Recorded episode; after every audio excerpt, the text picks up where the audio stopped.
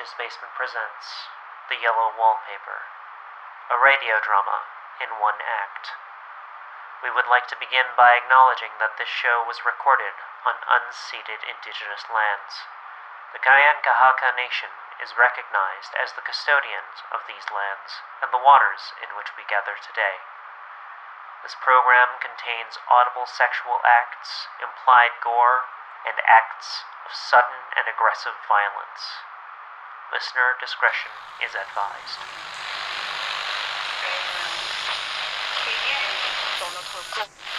quotidien, c'est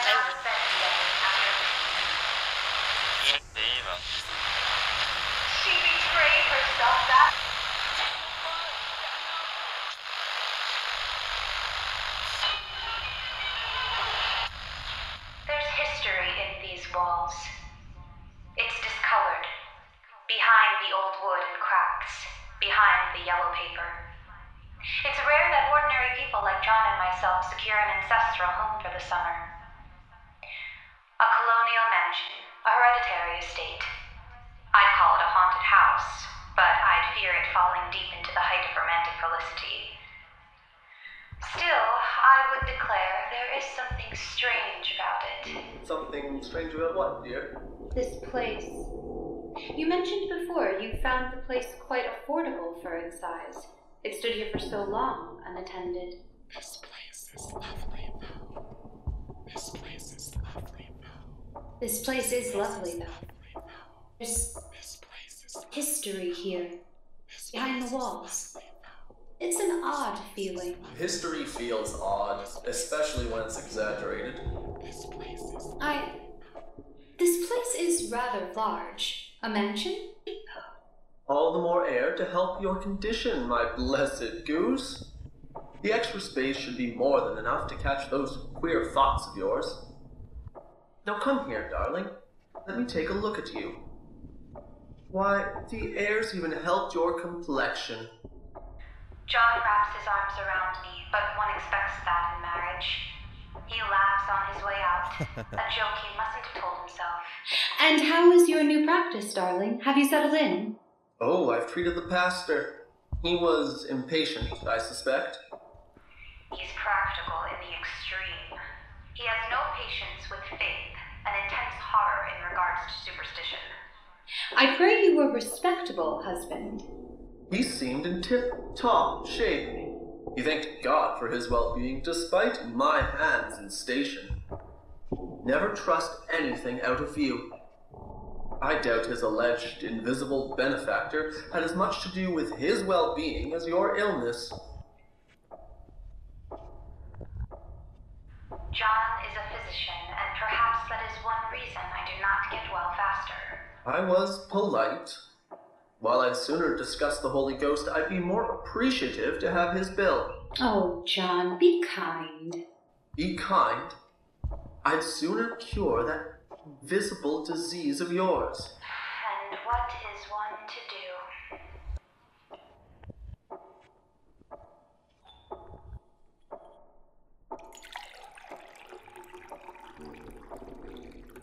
There's nothing particularly wrong with her, Nathan. Temporary nervous depression, I'm afraid. It makes sense, yes. It's unfortunate to be sure, though I'm quite sure my sister's in good hands. Nathan, out of all in our fraternity that you vetted, was I not the best option suitor? By all means, top of the class, top of my list. Of course, it wasn't entirely up to me. Your father wasn't the easiest to appease either. Either way, I understand you have your questions. Well, I've come to understand that you various phosphates as a means to medicate our little patient. But what is one to do? I write this to spite them, but every time my pen hits the page, I dive into a pool of ink. I find myself short of breath at every page turn, and doubly as tired in being as sly as I'm forced to be. Forced to be. Forced to be. Darling, what did I tell you? Put the pen down. Darling? Don't repeat myself, do I? This is simply too much for you. This isn't a malicious thing. Know how I worry. It's the worst thing to do in your condition, apart from having company. So I let it alone and talk about the house. Small talk.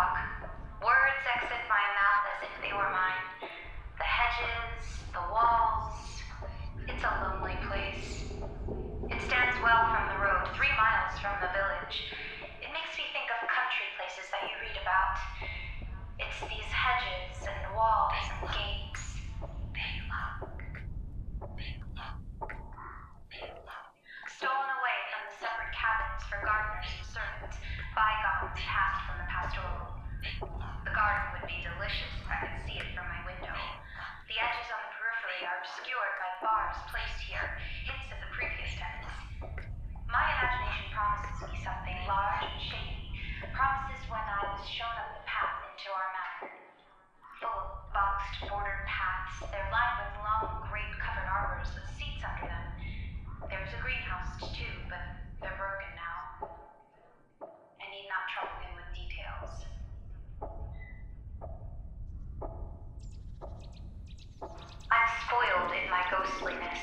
There's something about this place.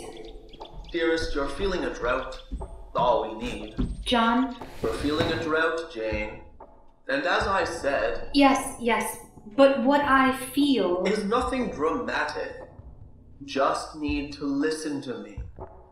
You need to take pains to control yourself. You know how you can neglect your better senses.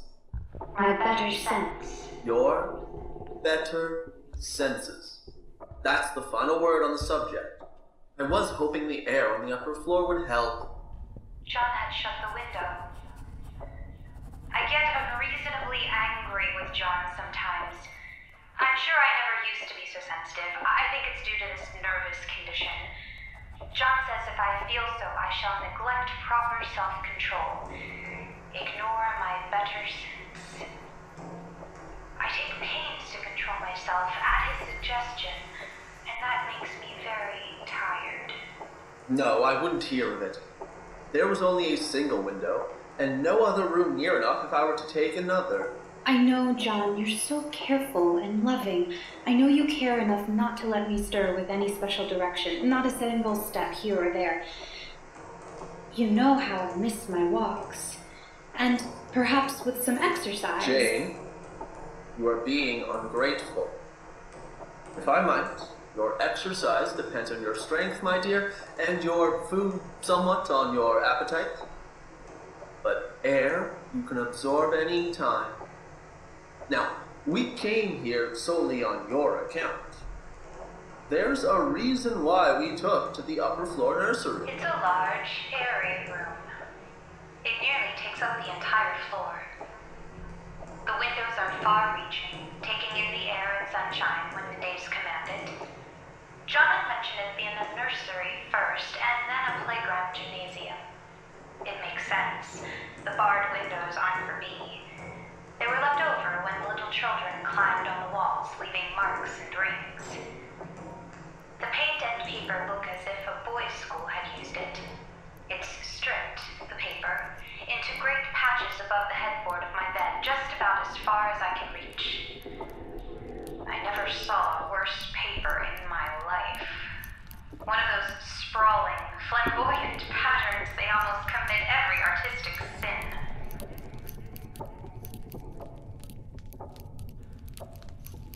It's dull. Dull enough to slide off the eye in following any line, yet pronounced enough to itch. It provokes study with every subtle imperfection of its lame, uncertain curves that trail off what little distance it can before suddenly committing suicide.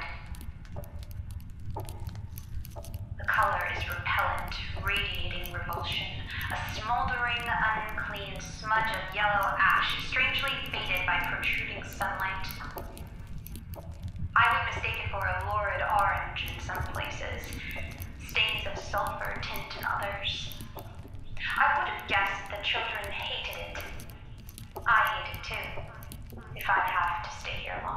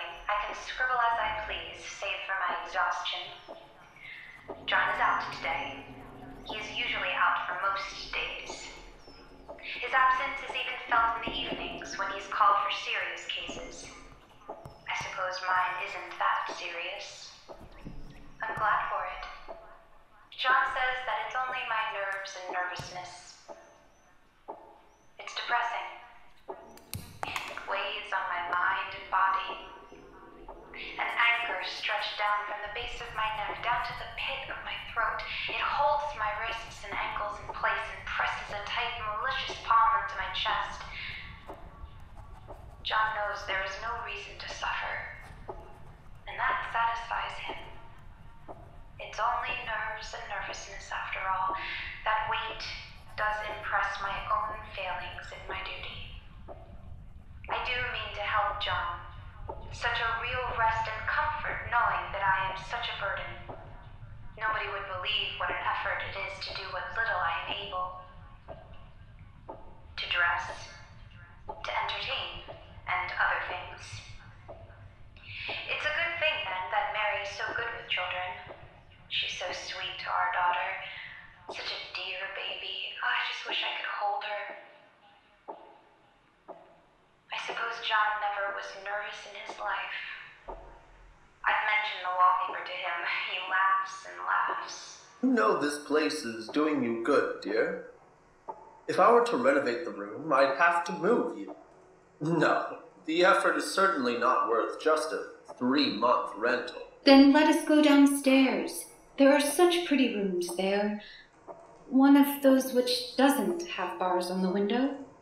Bars were a product of the renting, sadly.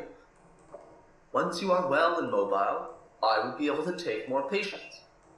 Perhaps we'll have our own place. Then, if you like, we'll do whatever you'd like to it. A match at least.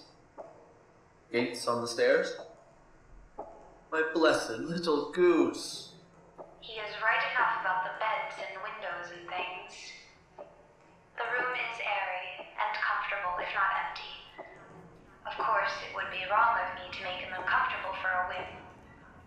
becoming fond of it. The room, despite the wallpaper.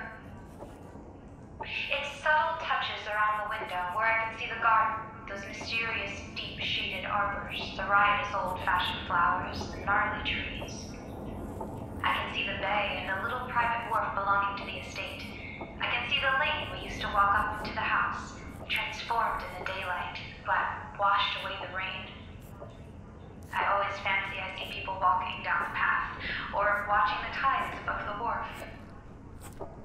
John cautions me not to give way to fancy in the least. He says that imaginative power and a habit for storytelling is a nervous weakness of mine.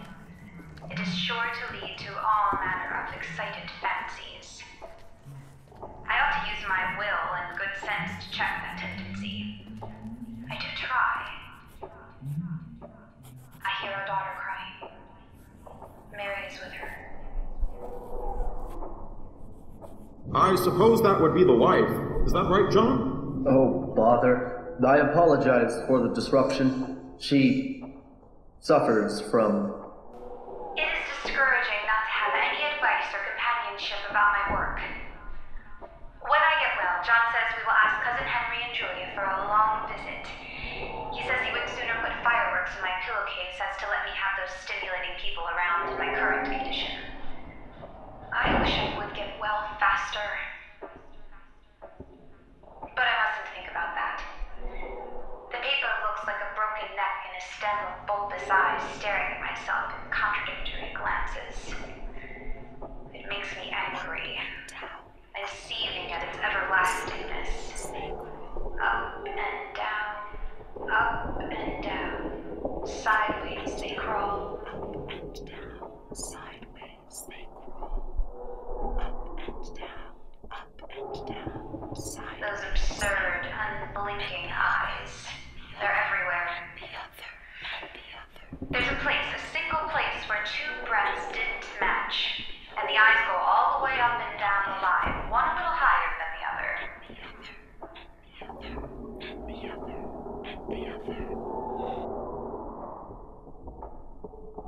I used to lie awake at night.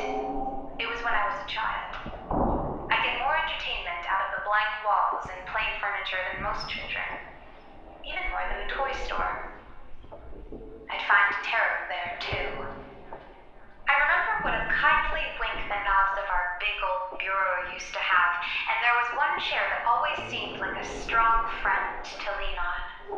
I used to feel that if any of the other things looked too fierce or frightening, hop into that chair. I'd make you safe. I'd make you safe. I'd make you safe. I'd make you safe. I'd be safe. I'd make you safe. I'd make you safe. We had to bring the furniture from downstairs. That might explain why what sparse accessories left antagonized the dull throb of its barren landings. I suppose what little was left while this had been a playroom was taken to the nursery below. The children ravaged the walls. The wallpaper, as I said before, is torn off in spots. It sticks closer than a brother. Like a husband. Sticks. Like a husband. It must have had perseverance as well as hatred. The floor is scratched and gouged and splinted. The plaster itself is dug out here and there. This heavy bed, which was all that we had found in this room, looks like it had been through the Great War. I don't mind though. I don't mind except for the paper.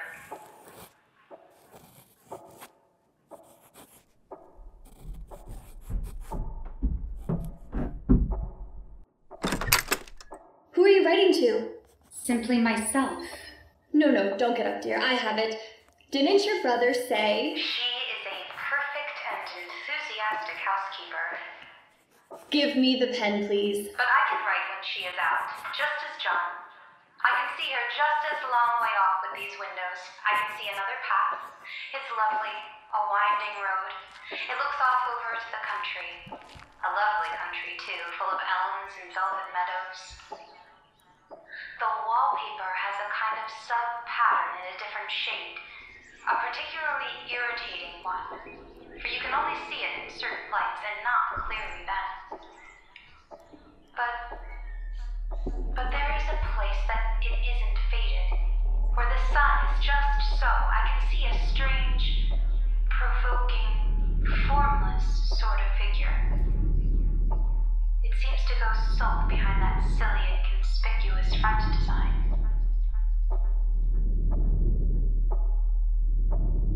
of course! You are always welcome. Here, here! A fantastic host as always. It's quite brave of you. Very brave indeed, despite the circumstances. Fourth of July is over. The people are gone, and I am tired despite my bed rest.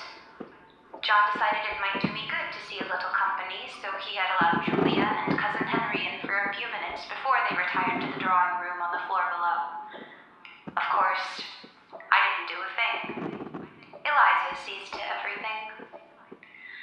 But it tires me all the same. John says if I don't pick up faster, he will send me to Fort Mitchell in the fall. Away from you. I hear of people who were sent there. A dear friend of mine had voiced her surprise that I had not set foot in the sanitarium. That it was a matter of time and duty for myself as any God-fearing woman to make my pilgrimage there. She attempted to comfort me with the thought that many of the doctors were like my very own husband and brother, only more so. I find myself becoming more and more fragile. It strains me that my mind refuses my commands. That I'm getting dreadfully fretful and querulous.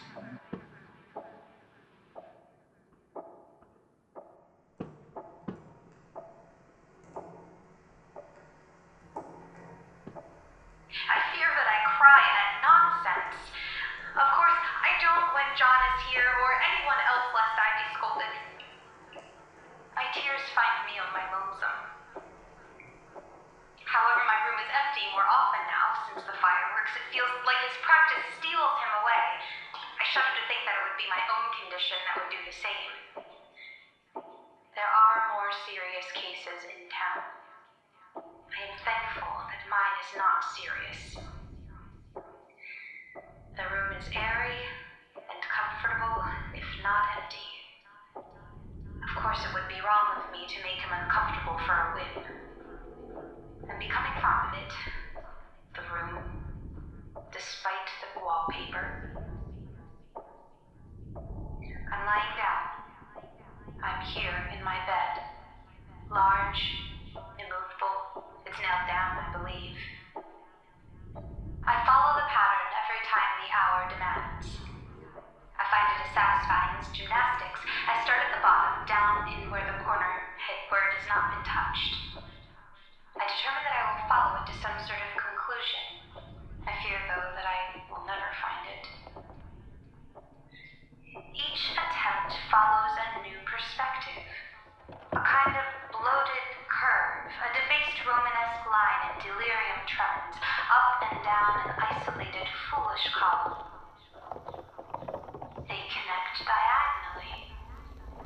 sprawling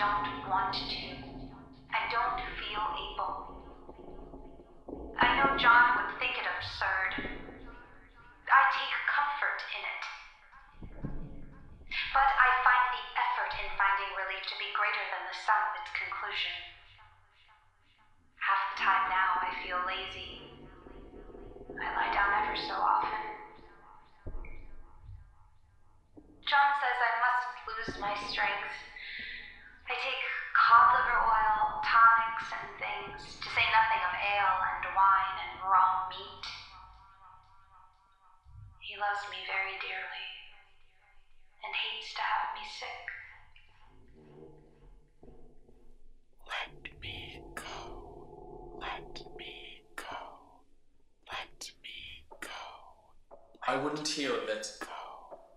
I know how you tire of my care.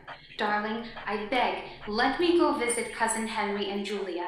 I'm sure they miss you so. Let me go. My blessed goose, what kind of husband would I be to allow my sick wife to travel in my charge? Go. Let me go. Oh, hold your tears, love. Let me go. Mustn't tire yourself. Let me go. Need to get well. Oh, bother, Mary. Eliza? Something's happened, hadn't it? I am alone with the wallpaper again. It must have been the baby. Our daughter. I wonder if Eliza or Mary could have. I remember her in my arms. Her short breaths. Her soft skin. Blue skin. Her eyes Skin. closed. Blue skin. John held me once. I remember being in his arms and he just carried me upstairs and laid me on the bed. He sat by me and read to me till it tired my head. He said I was his darling and his comfort and all he had, and that I must take care of myself for his sake and keep well. He says no but myself can help me out of this. That I must use my will and self-control and not let my silly fancies run away with me. There is one comfort. The baby is well and happy. She doesn't have to occupy this nursery with the hard wallpaper. If not for me, the child would have. It's a fortunate escape. I love her so. I would not have subjected her to such a thing. I never thought of it like that. It's lucky that John kept me here after all. I can stand it so much easier than a baby at the very least. It's not something I would say loud, however. There are things in the paper that nobody knows but me. I see things. Things that are behind outside pattern between dim shapes and postures. They get clearer every day. It is always the same shape. There are more of them. And it is like a woman stooping down, creeping about behind the pattern. I wonder. I begin to think. Ugh. I wish John would take me from here.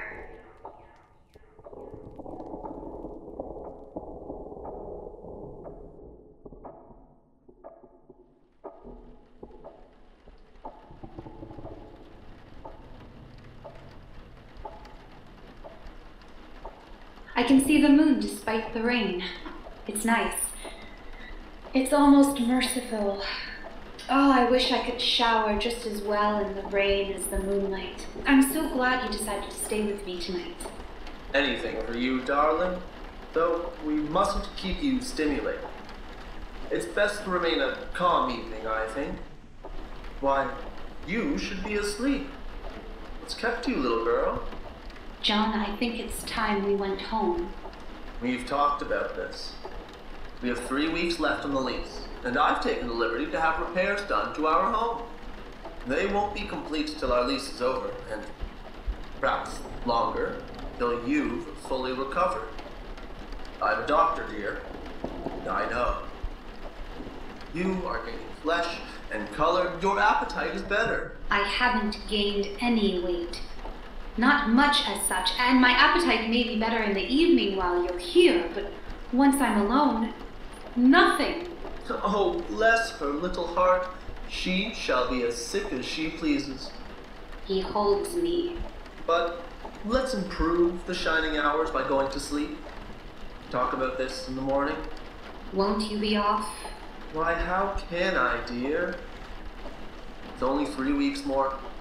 Really, dear, you will be better then with my presence. Perhaps in body. My darling, I beg of you, for my sake, and the sake of our child. The child. The child. as well as your own, you will never for one instant let that idea enter your mind. There is nothing so dangerous, so fascinating to a temperament like yours. Is a false and foolish fancy. You trust me, your physician, and your husband, if I tell you so? It's best if we just sleep.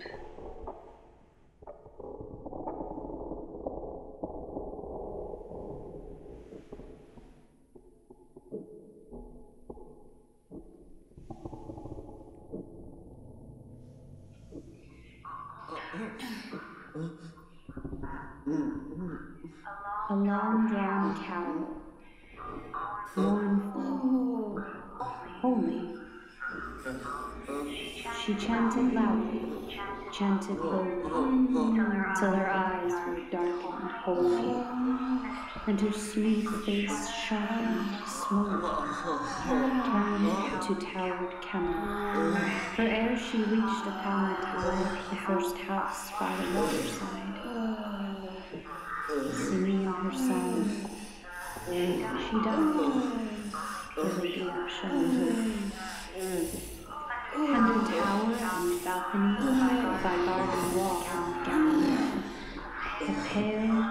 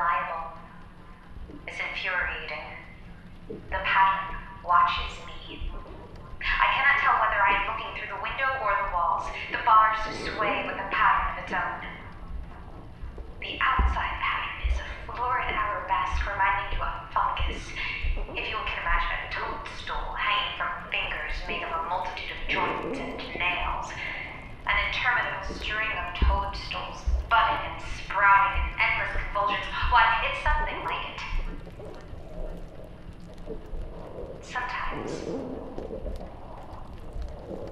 is one mark. Something within the paper. A thing nobody seems to notice but myself. It changes as the light changes. When the sun shoots through the east window, I always watch the first for too long. It changes so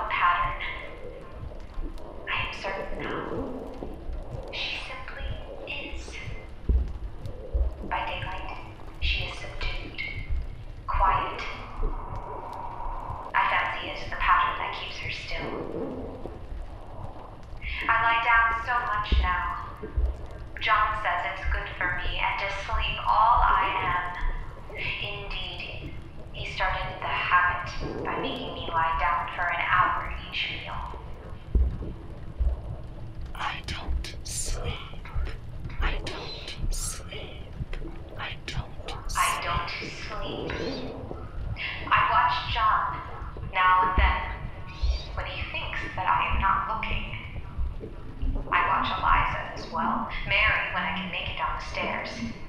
I can only imagine the bundle she holds is our child. She cries all the time, except when I'm watching. They all touch the paper. Now and again, it stains their fingers. Mary as well. I caught her hand on it once, the free hand, and then the child. She didn't know I was in the room, and when I asked her in a quiet... Quiet, quiet, quiet... With the most restrained manner possible, what she was doing with the paper. She turned around as if she'd been caught.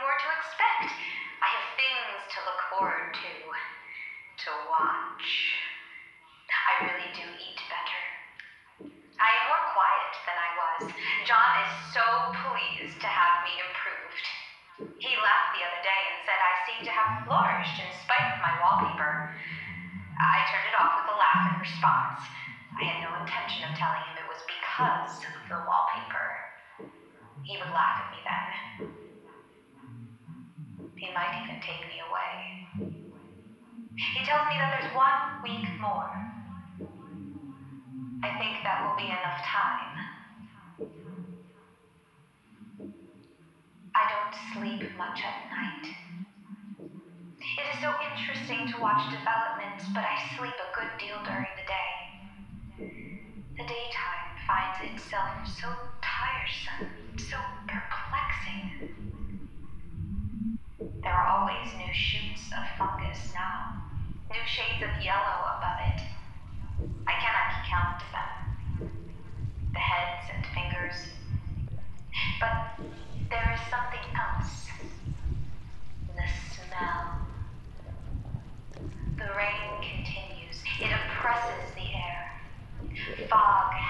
onto my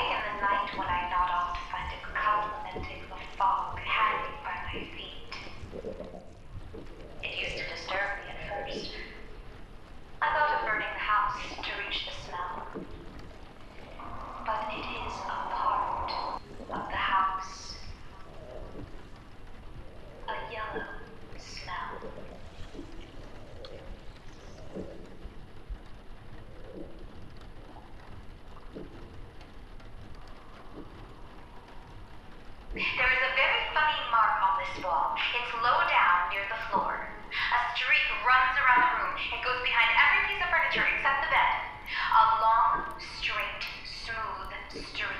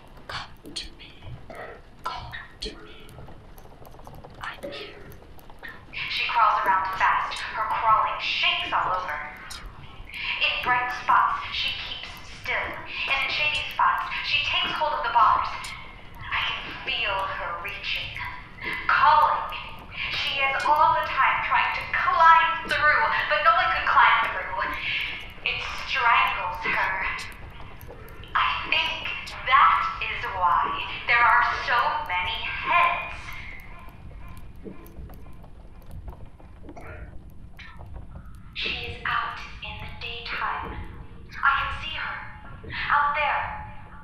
In every one of my windows. It is the same woman. I know. She is always there, head low to the ground, arms kneading the grass, her feet arched, propelling her just outside of rational purview. I see her on that long sheet.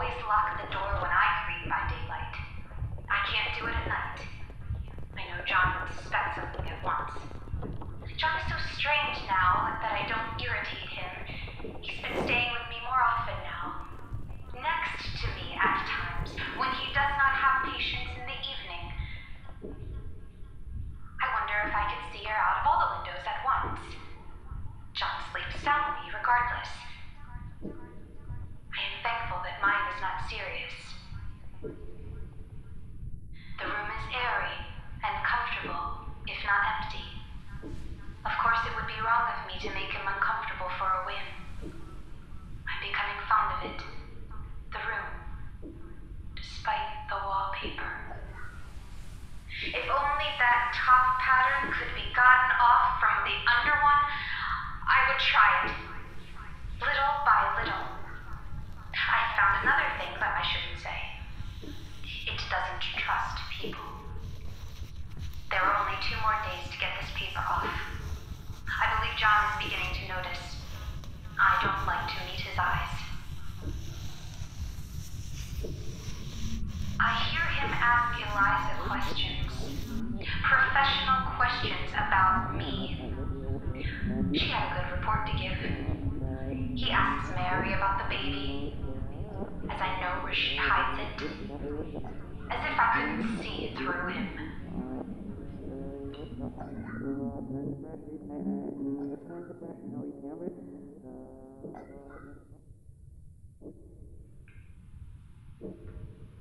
Today is the last day.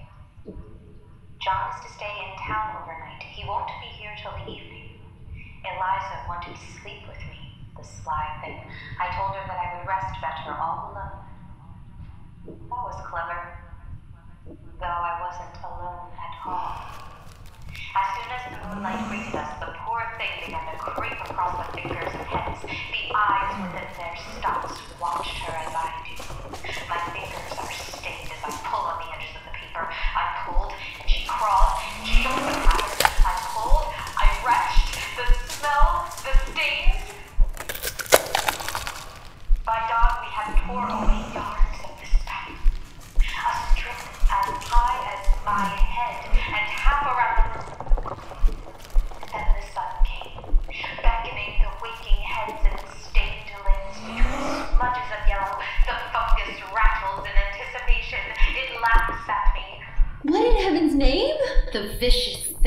The vicious thing.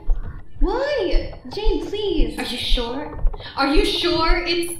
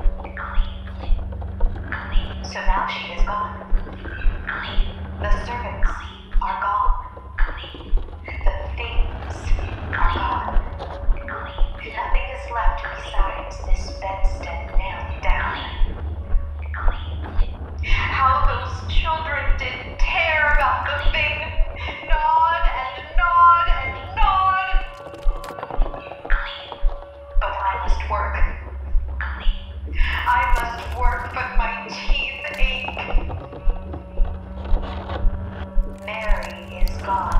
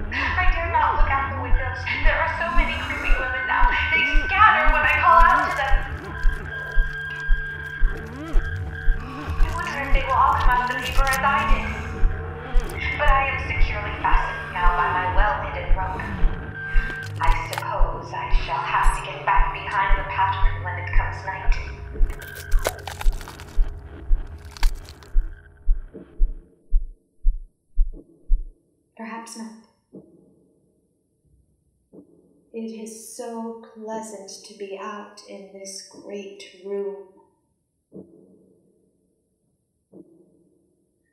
I don't want to go outside. Outside, I have to creep on the ground. Everything is green there. But here, I can creep smoothly on the floor. I fit so well lying within the wall. I cannot. Damn it, Jane, open the door. My way. Please, just open it. This is your husband, god damn it. John is here. How he calls and pounds. It's such a shame to break such a beautiful door. Here he is, with the axe, and yet. And yet. And yet. What in I, I what have you done?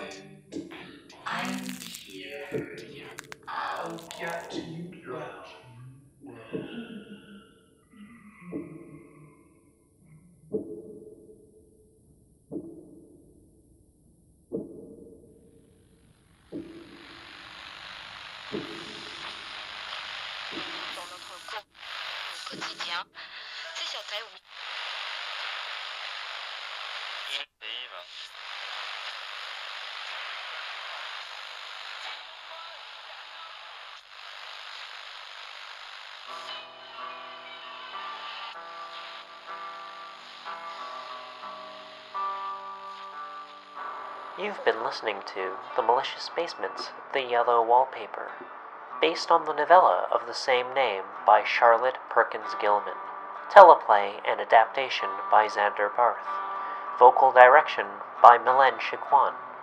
The voice of Jane, the narrator, and the other woman was played by Marissa Blair. The voice of John was played by Jordan Prentice. The voice of Julia and Eliza was played by Madie Joliffe. The voice of Cousin Henry was played by Brandon Juraj Frederick Vasko.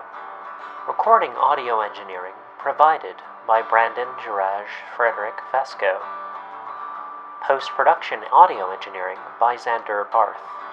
Additional audio sources provided by Tiger Sound, Mocha, Ephemeral Rift, Benoncan, Joel Audio, Nathayama, Carlito62, Yosarian, Dat Silencer, Rox Room, Massif, Mattia Grey Fox, Castiron Carousel, Richland TV, Growler Music, Brain Claim, Sporesmen, Darius Kidros, Apollo Aleo, Inspector J, Florian Reichelt, Eric Sounds Schmid, H. Smith 1986, Himura Kazuto, Natalie MC, Samantha Dolman, Bedoink, and Xander Barth. Curious about our work? Follow us at The Malicious Basement on Facebook or The Malicious Basement Company on Instagram. If you'd like to contact us, send us an email at info at themalicious.basement.org. If you are absolutely inclined to stalking us, you can also visit our website at themalicious.basement.org. And remember, everyone has a story to tell.